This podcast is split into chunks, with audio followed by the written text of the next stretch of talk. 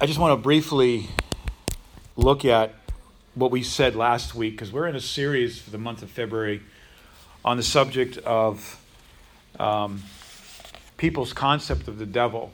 And what were the two most effective ploys that the devil has today in people's lives? What are those two? Number one, what was it? That he doesn't exist. God that they underestimate what the devil is, and what was the second one? They over. over. That was kind of an easy. They overestimate. They attribute attributes to God's nature.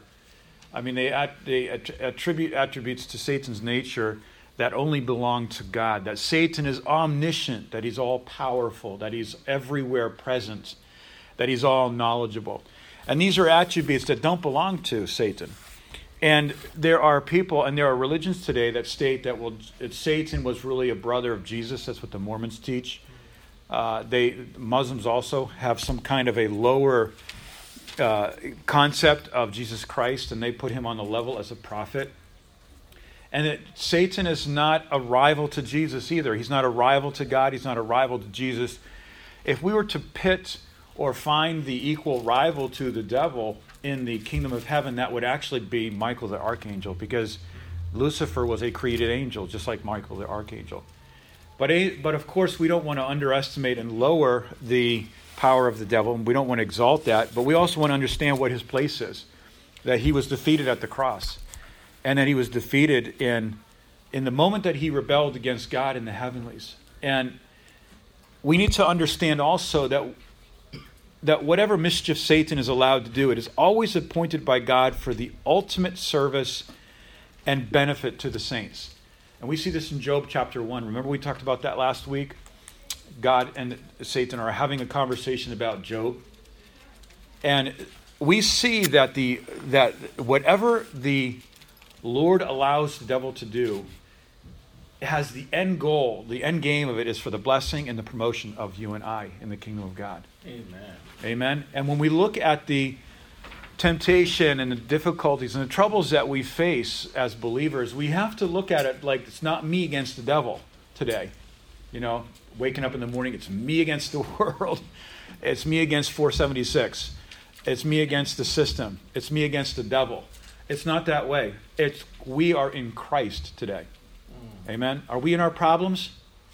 Yeah. No, we're not. We are in Christ. Are we in our financial situation? No, we're not. We're in Christ. Are we in our personality disorders and limitations and inhibitions? No, we aren't. We are in Christ today.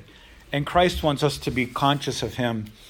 I was thinking the, the other morning, and all of us, you know, I don't know about you, but when, you, when I wake up, those twilight moments when I'm waking up, there's a lot going through your mind, isn't there? You're waking up and you're like, wow, that was just, what was that? And and uh, but many times when I'm waking up, I just God gives me these thoughts. And the other morning I was waking up, and I had this thought: Why do people struggle so much with co-crucifixion, with being crucified with Christ? And I was just meditating on that before I woke up, and the Holy Spirit impressed on me Galatians 2:20, this part of the verse where it says, "I am crucified with Christ." That's the emphasis of that verse that we are that Christ is present with us in our crucifixion, meaning that it's not me crucifying myself. Uh, it's like what Don said to us the other day. It's like every morning we're like, God, bring me to that cross and just place me there. It's us being a conscious of Jesus Christ. That's what co-crucifixion means. I'm no longer living in self-awareness. I'm no longer in, living in self, living in in in, in, uh, myself whatever, self issues. I'm living in the awareness of the presence of the power of Jesus Christ, that he overcame the devil. You know, when the devil faced Jesus in Matthew chapter 4 in the desert, it wasn't good fighting evil. It wasn't like Star Wars, where it was the dark side of the force and the good side of the force facing off in the valley. No, it wasn't. It was a defeated devil that was still trying to have his way against Jesus Christ, the second Adam, and Jesus answered him with the word. We don't want to underestimate the wiles of the devil, but we want to understand also that whatever God allows him to do is always, always for our benefit. Another thing we said last week is that the devil cannot act independently from God. I'll say that again. The devil cannot act independently from God. And why is that important? Because we see Hollywood and we see on the internet and we see storylines and narratives that are propagating the devil acting as he will, just doing this over there, and just having unlimited power to torture people and hurt people and to kill people and to do all of these things. And at, at some moment, we have this feeling that Satan is out of control in our life, and we have to say, God, please intervene. That's not theologically correct. What it really is happening is, is that God understands exactly what's happening and in God's permissive will, meaning that God's permitting this to happen, with the end game, and uh, as we understand, being the, the blessing and promotion of you and I in the kingdom, that He's limited. And I love that. And I, I just want to go into this now with our with our theme t- this morning about our authority in Jesus Christ. And the second, and maybe the last of this series, I don't know, but understanding the devil and his place. So if we look at Deuteronomy chapter um, 28, I just want to look at that together. Deuteronomy chapter 28, verse 12. And I'm just so glad that everyone is here this morning. We're going to hear some great music after this by Rock and the group. Deuteronomy chapter 28, verse 12. And I just want to talk about we talked about Satan's place last week, and that's enough about the devil, I think. Let's talk about our place in Christ. Deuteronomy chapter 28, verse 12. I think a lot of people don't understand that the, the basis of the Bible is a grace life, that we're living a life of grace with God.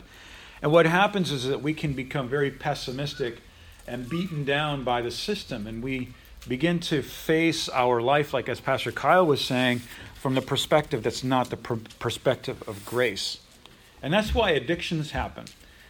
And I don't know, I think it's just kind of on the mind of God, but for the last four days, uh, this, I, I don't know what spurred it on, but I read an article and it just shocked me about the, the heroin problem in America today. And I, I was kind of like a bit in the dark about how bad it is. And I heard yesterday from uh, someone who lives in Bucks County I don't know how true this is or not, but he seemed to know what he was saying. That it seems that Bucks County is uh, one of the ha, is is the county that has one of the worst problems in the nation with heroin. Can you imagine that? Bucks County. I mean, wow, Bucks County. We're in Bucks County. That's Montgomery County across the street.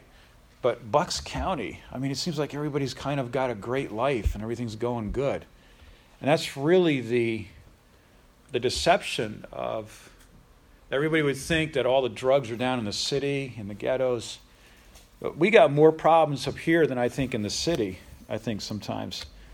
In Harford County in, in Maryland, I'll never forget this big billboard that I saw on Route 1 driving up into Bel Air one time. It said, The picture of a, of a family with a heroin problem. And it had a picture of a very handsome looking professional family with kids big house, nice car.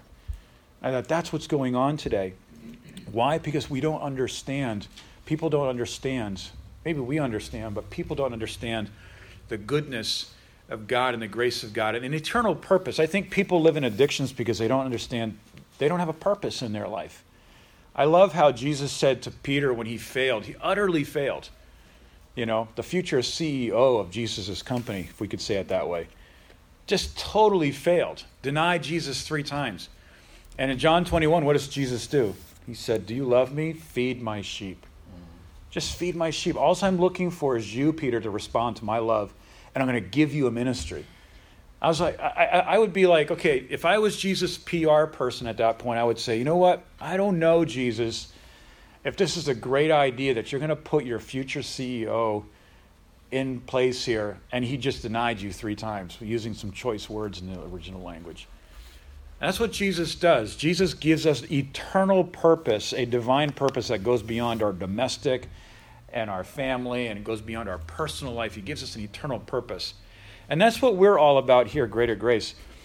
my passion as a, as a, as a pastor is to see God, is to see people discover their eternal purpose and just kind of push them in there and say, hey, jump in. You know, it's God's with you, and there's no way that you're going to fail.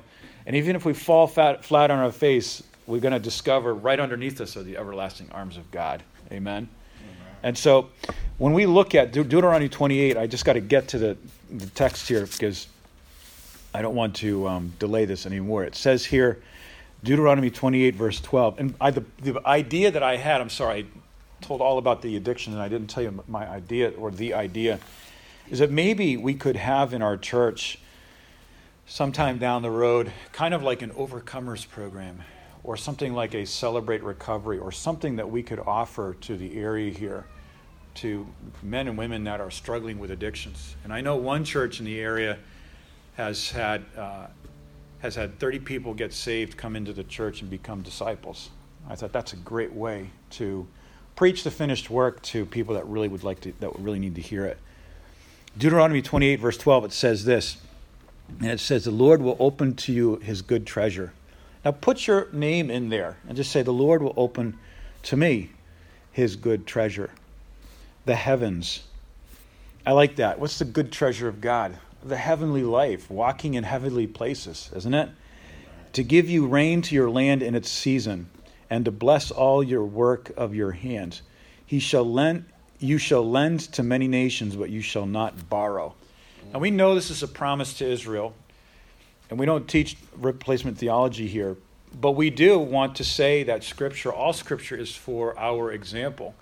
And we can apply that as spiritual Jews, as the children of God. We can put ourselves in this that God desires to give us of his good treasure from the heavenlies and that he that he would eventually lead us to a place where we are actually giving and not taking.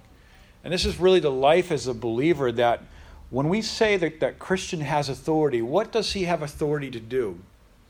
To uh, order people around, to demand things from people? Do Christians have authority to demand conformity or uh, demand people to do things?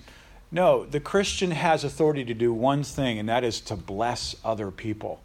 When we think about authority, an authority figure is someone that's in a position that he can bless people. And that's God's picture of authority that when we live in God's authority, we have the authority and the power to bless other people. When I was living overseas uh, in Ukraine and in Poland, it was a very difficult time as we were missionaries there. And there were people that were in our church that had just nothing. They just had nothing. They were living on like 30 bucks a month. it was just, there was no welfare or social system. We would go to their house and they would always have this amazing food for us. And I don't know where, it was just one of these mysteries that I've never figured out. Where does all the food come from in these places? And I just remember like their attitude of giving and loving. And we'd walk out of there feeling that we had just been in the richest house in the whole town. Why? Not because they were wealthy people, but because they had the authority of God in their life to bless. And it says here in the next verse that, and the Lord will make you to make you the head and not the tail. Mm-hmm. You shall be above only. And I love that. I was thinking about those words this morning. Above. What does the above life mean for the believer? It means that we are above in Christ.